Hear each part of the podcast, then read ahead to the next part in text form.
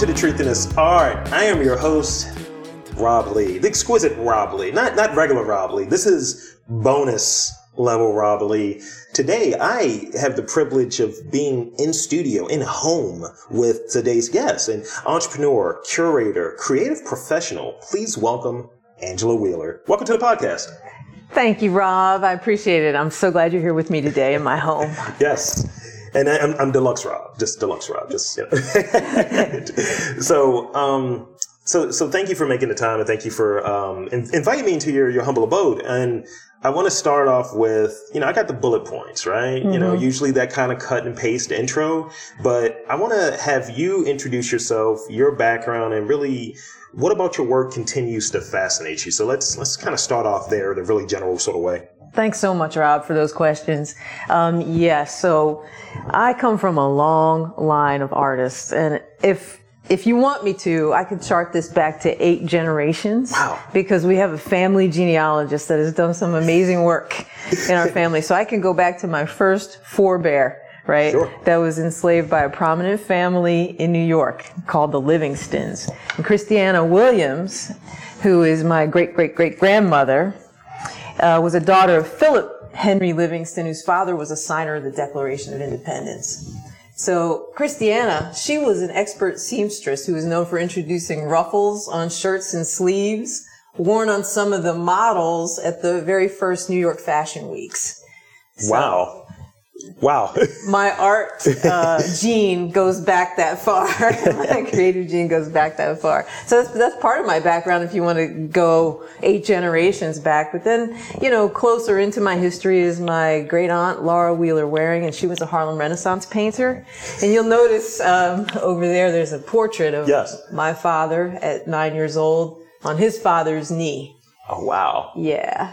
That was done in 1935. Wow. Yeah.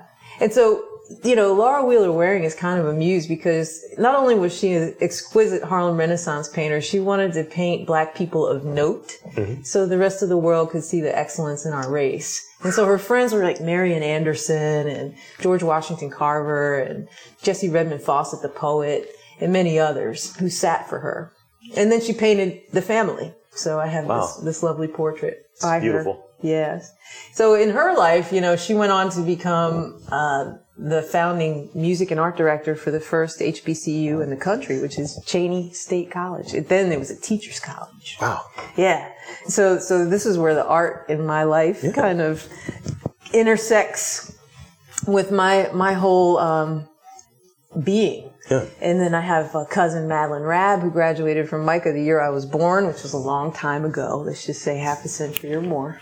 And she became, art director for the city of Chicago, and she stores rare photos for, famous photographers. And she's an artist in her own right. So these stories of women artists in my family from the time of slavery until now are inspiring and compelling to me personally. And they're also a reminder of, some of the atrocities and inequities that have happened with Black women, to Black women in particular. Right. And that they've suffered in American history at the hands of, white supremacy. So I focus on providing support to nonprofit executives and arts and cultural institutions, many of whom are women and Black women. So that's where I get my passion for art and helping others.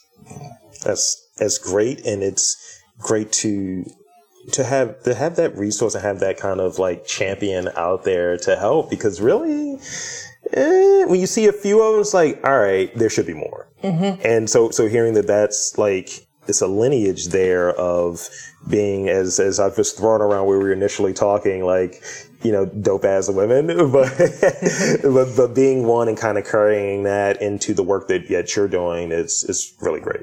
Yeah, thank you so much. Absolutely. I'd like to answer that other question about what fascinates me, what continues to fascinate me. Yeah, please. And, while I enjoy art making, and please know that I believe all of us have some unique, powerful story in our lineage. I'm just fortunate enough to know what mine is. Right. So I'm grateful for that. But I don't see myself as particularly special, But while I enjoy art making, I'm also passionate about the business of art.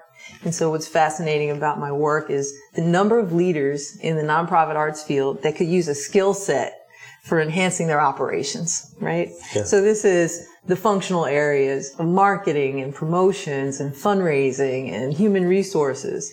It seems to be a tough area for many executives who lead arts and cultural institutions to get their minds around. And the nonprofit sector is full of this type of individual, an individual that has a big heart. So they're mission rich, but they're management poor. Right.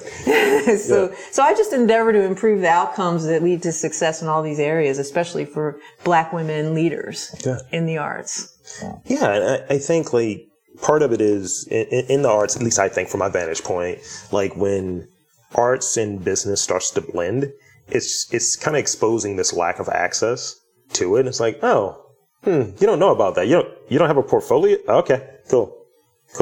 How do you put that together? Oh, you've never had a meeting, so you see more of this, these cohorts, these different things that are related to impact and helping people kind of fill in those gaps.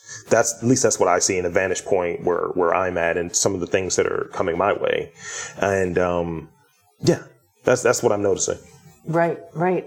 So the bottom line for me is, just enriching the careers and the mission and outcomes for the region's arts administrators of color. That's important to me. Yeah. And it remains fascinating to me just like how just a touch of discipline in these functional areas leads to quantum outcomes, like improved outcomes. It can make a major difference for getting resources to fund their mission and, just make key moves. Yeah. That bring an organization forward to help more people. So I started a business to do just that. Yeah. A. Wheeler Consulting was established in 2016, and I've helped plenty of arts organizations in Baltimore, including the Peel Museum, which is the first purpose-built museum in America, right here in Baltimore. Yeah. It's a little-known fact. It's a fun fact. Greater Baltimore Cultural Alliance, the Reginald F. Lewis Museum, and the Banneker-Douglass Museum in Annapolis were a few of my clients. Oh, yeah. And I know of all of those. Yes, all of those. And of course, Micah. Micah was a client too. Big shout out to Micah, which we'll be talking about a little bit later, I think. Uh-huh. So you ready to go to the next? Sure. Yeah, let's do it. So I read that your background was in publishing before going into the nonprofit fundraising sector. Tell me more about your publishing career. What prompted that change? Well, I started out as a social worker, which has very little to do with publishing. But it was a human service field, and I saw myself as somebody who wanted to give back to society. And so I did what my father did. He was a social worker. And I launched that little career, short-lived, in Wilmington, Delaware. A 9-month career, and then I moved to Baltimore. And I worked for a publisher, Tyrone Taborn. I needed a job. Right. And I connected to my cousin, Billy Murphy. A lot of people know him here in Baltimore. And he knew Tyrone. They shared an office together. And he was looking for somebody to sell advertising space. So I went into publishing that way, not knowing where it would take me. The common thread between social work and publishing and fundraising is that they all had a nonprofit spin, a community service element to them. Sure. So the publications I was selling advertising space in for Tyrone helped provide career advice to African American STEM students who wanted to get into corporate America. Yeah, and then from there I went to Science Magazine and sold advertising space and the National Society of Black Engineers. I became their publisher for 5 titles that they produced. Really? Yeah. Nice. And then I had my own magazine called Who Cares? The Toolkit for Social Change. And that was all about social entrepreneurship. Which is a term that we hear a lot more now. Yes. You were in it early, though. I was in it very early in the 1990s. Yeah, there's a magazine question I got for you later that I think you might enjoy. I think we watch some of the same shows. I'll just put it that way. That's possible. I'd be interested to hear what you're watching. So, let's see. So I read that projects incorporating greater equity and inclusion, particularly with African Americans, is your focus. You've touched on it earlier when we were kind of describing it. It's like that's the through line, right? Mm-hmm. Is there a particular activity in your work, like over your time in being involved, that particularly has like fond memories? Like I remember doing this thing. This is great, or or yeah, tell me about that. That's an easy one, Rob. Okay. So I worked at the Baltimore Symphony Orchestra. BSO. The BSO. And of course, that's a cultural anchor here in the city. And they were having trouble attracting new audiences. You know, the city demographic is 65% African American. But that demographic was not sitting in the seats in the hall. And the BSO knew that it needed to, you know, reach broader audiences. And we came up with an idea to feature a African American orchestra under the leadership of Darren Atwater, who is the composer and founder. Mm-hmm. And to have concerts on stage of African-American orchestral musicians, symphonic musicians. There's only 2% African-American symphonic musicians in the country. It's a small number. Yeah. So he was able to like create this display on stage of people of color who were playing, you know, symphonic instruments, about 80 strong. Nice. Yeah. And chorus, with chorus. So the Morgan State University chorus came to perform with Soulful Symphony. Go Bears. Yeah. And they had an interesting genre, which was combining blues, jazz, and symphonic music for orchestra and chorus. Oh. And great headliners that would come as guest artists, like Mesa Leek. Yeah. Formerly from Incognito, yeah. Right? Wynton Marsalis. And of course, you know, that Morgan State Choir, they're known worldwide.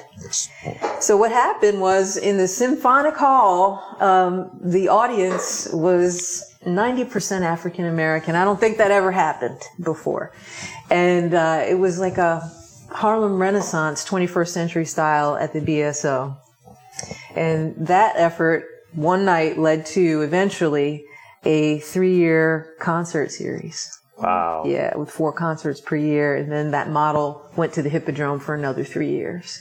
It was exciting because I got to combine all those energies that I love, the social, the cultural, the food and the drinks. I love that. I will tell you about it off mic. I have a little thing that I'm looking at that kind of, it has some similarities there in just being able to combine like passions together. And it's like, I helped with this. I did this. Or this is an idea that was here, almost like chasing a whimsy. Mm-hmm. It's like, that's real now.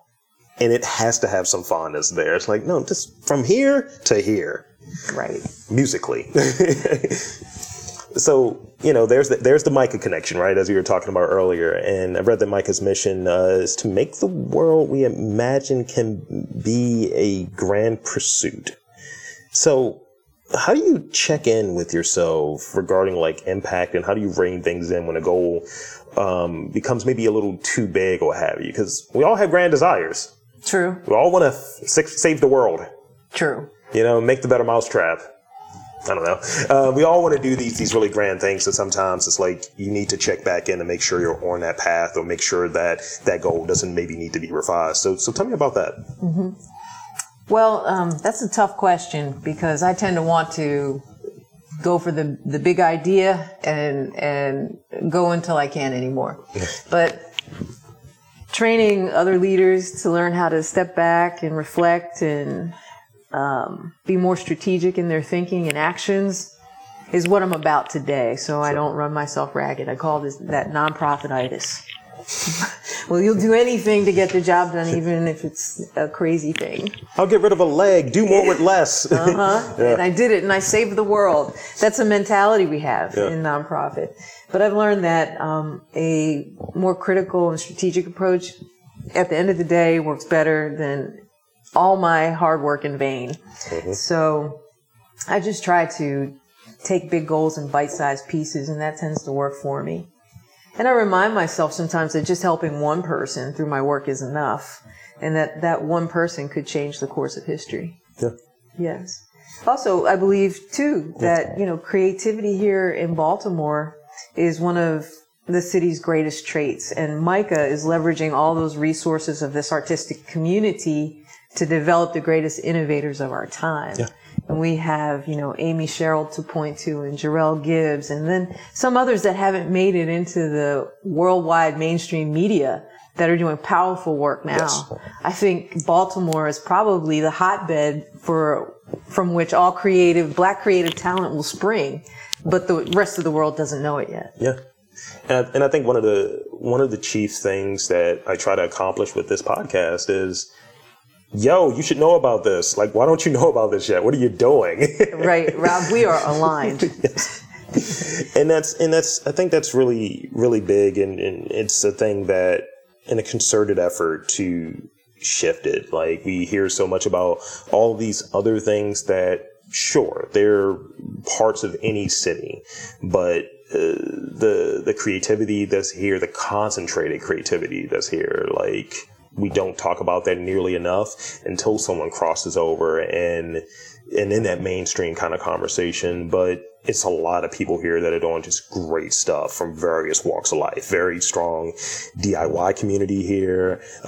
Micah's like one of the best, if not best, art schools that I am aware of. Mm-hmm. And it's just concentrated, but it's not talked about nearly enough. And there should be more stuff coming out of here. And hopefully conversations like this help with that. Absolutely. You know, Joyce Scott is a Micah grad. Yeah. Yeah.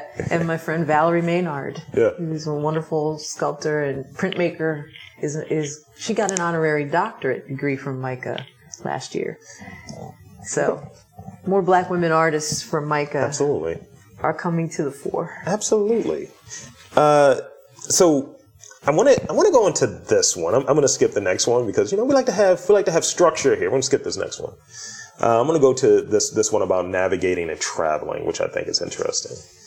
So, how do you navigate when you're traveling to a new city? Because I always like to hear what a creative has to say about this. What are you looking to spend time doing, and what are you observing when you go to a new city? How do you get that temperature?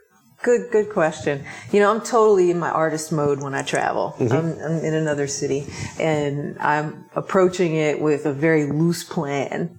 So where I'm very focused at my work, I have an MBA in project management, so I love to tick and tie spreadsheets and look at, you know, efforts to outcomes and all that stuff. But when I'm traveling and on vacation and I have free time, I am a total creative. So I observe, like, right now, now that it's spring, just buds blooming on the trees, young people in love and in like, people taking selfies, how people live in and outside their neighborhoods. And it's just amazing what people can do to survive. Like, I say, creativity is what happens in the absence of options. Mm. So I like it. Thank you. So, you know, for example, you take a look at a homeless person in New York City, and I just came back from New York last week, and what people do to eke out an existence on the street is creativity. Yeah. You know, in the absence of options, they're figuring out how to survive. Or even what an art student can produce in their apartment during COVID when they can't come to campus and use the studio is demonstrating true creativity. Mm-hmm. So I'm also observing people's behaviors as well as objects and wildlife and insects I find very interesting. And the opera that is the ocean, that is one of my favorite places to be near.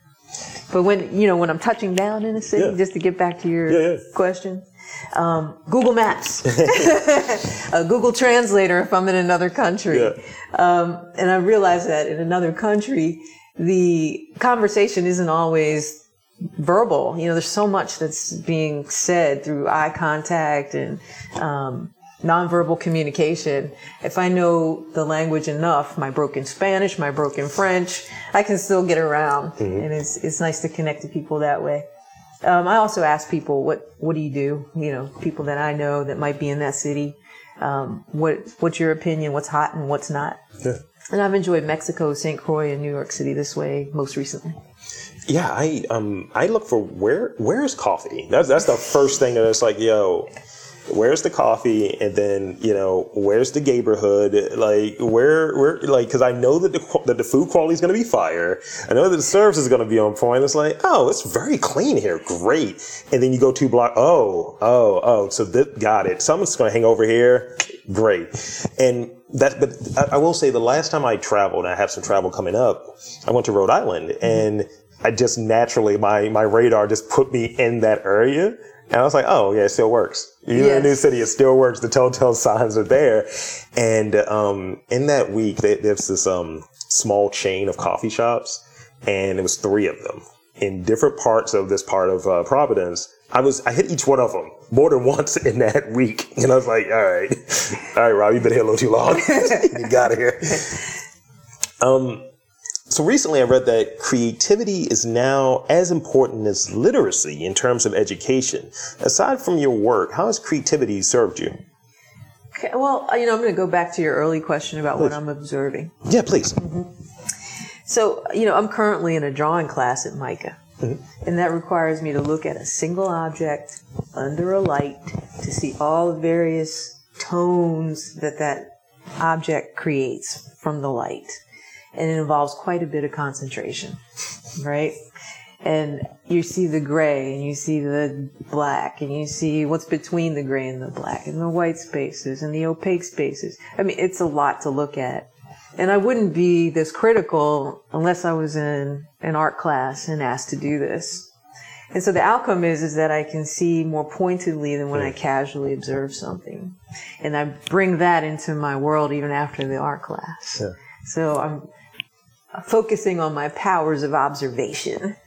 And so this translates into being able to think about life and situations from various angles. Hmm. To find elegant solutions. So for me, an elegant solution is one that addresses multiple competing issues. Mm. So, for example, I took care of my aging mother with my brother and sister. And that could be a rodeo in itself. And if I ever needed creative solutions, it was then. So I'm thankful for that creative mindset that art has helped me to develop. Yeah, thank you for making that. That actually is... That's great. I look at kind of what I'm doing to juggle all of the 1,000 things that we were talking about before we got started that I'm trying to do. And being a data analyst in the day job helps me devise systems on how to get this done. And that the creativity serves that. 'Cause it's like, oh, I never thought about doing it that way. Now I'm going to try it this way because this is what I'm trying to achieve. Yeah, that might not be the way that you're doing it, but that's the way that I'm going to do it. And it's just like a cycle for me. Yes, absolutely.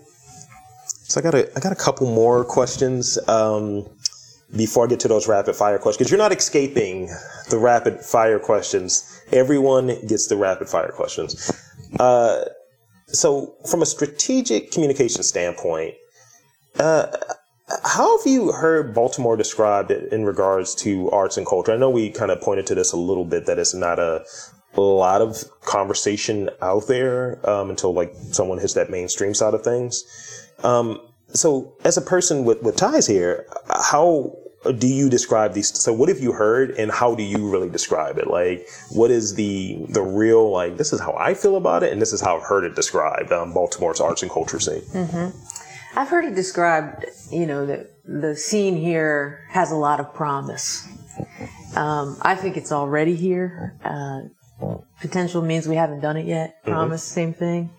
I think we're doing it. And I'm in places and spaces with people that make that real for me. Sure. So I think what you're doing with your podcast gets those messages out more widely to the public, which is a huge community service, so others can begin to see a different way about Baltimore's arts and cultural scene.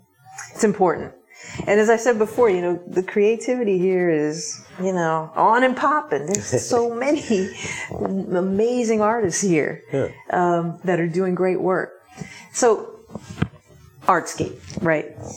That has been a landmark event for Baltimore for many years. In fact, we were in, I believe, U.S. News and World Report as one of the top arts and cultural events in the country and noted as the largest. So with that kind of publicity, it brings people to the city, mm-hmm. and we can share this idea of all the wonderful talent that we have in our arts and cultural scene. So I hope it comes back in full form. Yeah, absolutely. That's the thing that I really want to see. And I think that, being here, it's like you have to go to it. You have to at least pop over briefly. And I remember at a point, I just wasn't as dipped and baked into it and not really knowing a lot of creatives. I was just kind of doing my own thing and almost taking it for granted. It's like, it'll always be there. And then with the pandemic and it not being there, it's like, oh, okay, I'm looking for Artscape. Where's Artscape? Right. Yeah. Yeah. So this next one is a real quick one, and then they have like the real one to kind of bring everything home or what have you. What's a telltale sign from your standpoint? What's a telltale sign for determining someone's character? I like to believe what people do more than what they say. Mm-hmm. I have a good friend. He says, "I'd rather see a sermon than hear one any day." That's kind of me. Yeah. That's how I feel. I can tell how a person behaves by their behavior. Yeah. So I'd rather see them behave than have them tell me who they are. It's not the public relations piece, you know? It's like, yeah, this is the type of person I am. It's like, you keep doing the opposite, though. Right. You said you're a vegetarian. You are eating a steak. That is a steak, fully. It might be a character issue. Also, humility is a wonderful trait. Mm-hmm. Oh, I'm not. I have no humility. I'm not humble. Got nothing. It's just never lost. I've never lost. Always win. No. Stupid. Lastly, and because it's, you know, I think we've had a few conversations before this one. And I thought this one would be very apt for you, and for me, because I have a little background in nonprofit as well. How do we fit blackness into the nonprofit infrastructure? Wow, that's an interesting question, Rob. I mean, I'm a black man. I've worked in nonprofit for a little bit, so I guess it's an interesting question. What are your thoughts on that? Can you ask it a different way? How would I ask it a different way? Thinking about black people in nonprofits? Yeah, I think that's more close to it, yeah. Okay. Yeah. Well, first we have to begin to go where black people are in our recruiting practices. Yeah. And create job descriptions that will meet the interests of the candidates we're seeking to employ. Mm-hmm. And then before a candidate gets in the door or that new hire, we have to have systems and infrastructure that supports their success. So when they come in, they're not set up to fail. Mm-hmm. And administrations are saying, we just don't have any qualified black people.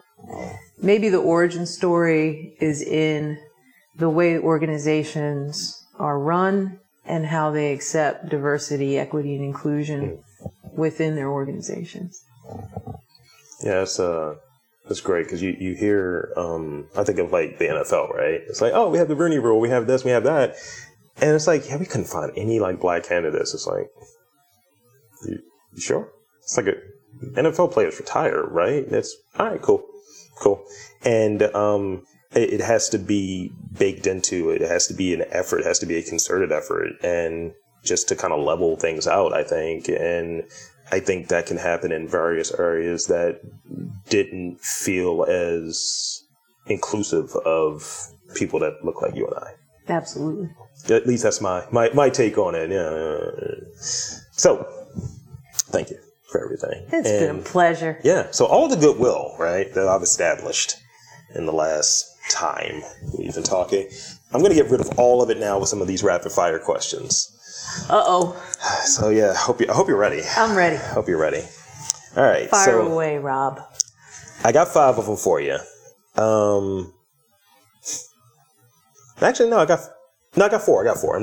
I got 4. So I'm going to start off with this one. This will be a softball for you. Favorite fictional magazine? Flavor or Runway, which is from the Devil Wears Prada? Runway. Okay. I was hoping you were going to go with Flavor because I thought we watched the same shows. You know where that's from, right? I'm a little older, so. But that's. From, I know Right On magazine. That's from Living Single. I've never heard of that. That's from Living Single. That was Khadijah's magazine. And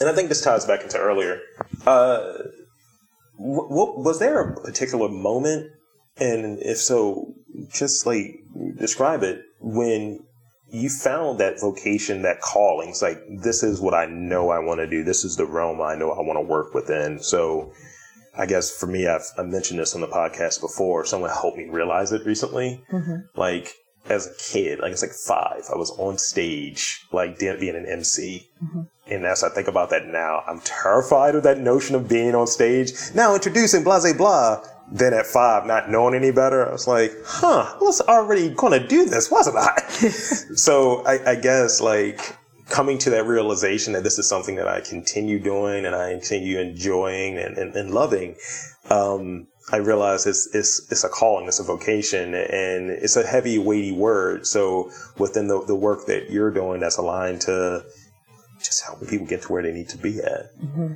and helping people get access ultimately is the way that I was hearing it. When did you arrive to that? Or was there something that really stuck? I was like, yeah, I'm doing the right thing. Well, you know, it came kind of late for me. Back to your earlier question about the magazine publishing, I felt like I needed to be more in a direct service role with people. Sure. But the social worker piece, it was too much paperwork and people don't move quickly. And I wanted to see more action and completion. And I went into the business side of nonprofit to be able to do that. So the fundraising piece lets me meet people who are being served by my fundraising, and I can actually see their lives improve when they have resources. So that's where I ended up getting to, but I was a late bloomer. I didn't know that that's what I wanted to do. I kind of fell into it. I lived my way into the answer. I did have a mentor at one point when I was running my publication in D.C., Who Cares? Who saw my talent for grant writing and working with people, and she said, you know, you could do anything. You may want to look into, you know, professional fundraising. Mm-hmm. And I did, and that's where I've stayed. Yeah, her name was Lisa Sullivan. That's great. That's great. I remember when I was head of Morgan, you know, shout out to the Bears, I did this, it was this like job fair, and I remember someone came to me. It was a person from, I'm blanking on the lady's name, unfortunately, but she worked at Verizon. And that was ultimately where my first job would be at. And she just like looked at me. She was like, you're a marketing person.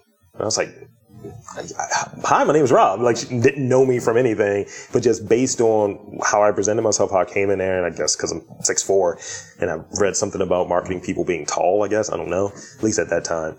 And she was like, no, you're a marketing person, just off the rip. And I was like, sure, that's what I want to drive at. And having, and I suppose, like, what I do in this podcast, it has some of those elements of like, I'm going to help Baltimore get marketed a little bit better, help promote Baltimore a little bit better. So here's the last two. And like I said, one of them is ridiculous. What's your favorite book? I like Memoirs of a Geisha. It was written a while back, mm-hmm. but it stays with me. It's such a beautiful, poignant story told well. And it's from a woman, you know, the main protagonist is a woman, a geisha. Mm-hmm. But the book is written by a man. And I thought that was pretty interesting. Yeah. That this author could tap into that kind of sensitivity and write these beautiful pages. So that's one of my favorite fiction books. That's a good one. I do read a lot of self-help, too. That's key for me. And we got to trade some self-help notes, then. Yeah, that's my go-to. I'd rather read self-help. I put on Audible, and I go to sleep listening to someone do a Dale Carnegie impersonation. It's not great. It's I got to sleep to better things. It's just I have white dudes talking to me when I'm sleeping. So this is the last one I got for you. Because I care. Crunchy or smooth or creamy peanut butter? Which one are you going with? This is weird. Okay. I was in the grocery store last night. I wanted peanut butter. I haven't purchased peanut butter in 6 months. And I really wanted crunchy. But I picked up smooth because I felt crunchy was going to get in the way of my experience. And I debated that. And this is your question at 12:25 on Friday. Uh-huh. Yeah. Yeah. I mean, peanut butter is a political topic for some people. And so if you're between, so you can kind of go both ways with it, with the crunchy or peanut butter, depending on what the experience is going to look like. So within that experience, this is a sub question. What is the jam preserve? What is that situation that goes along with it? Does it vary based on the type of peanut butter? It does not. Oh. It does not. But I like this 4 fruits. Okay. Do you know what I'm talking about? Uh-huh. I do. It's a French kind of. Uh-huh. Yeah. Uh-huh. preserve. It's delicious. It's delicious. And my preference. Yeah, I dig it. So that's pretty much it. Now, that's everything. That's legitimately everything. So, one, I want to thank you for being on the podcast. And two, I want to encourage and invite you to tell fine folks where to check you out, your biz, all of that good stuff. Thank you so much, absolutely. Rob. It's been a pleasure. Totally. So, any social media handles, anything you want to share with the folks? Let's see. You can email me. Angela Wheeler 49@gmail.com. So there you have it, folks. I want to again thank Angela Wheeler for coming on to the podcast. And I'm Rob Lee saying that there's art, community, fundraising, everything, just culture in and around Baltimore. You just got to look for it.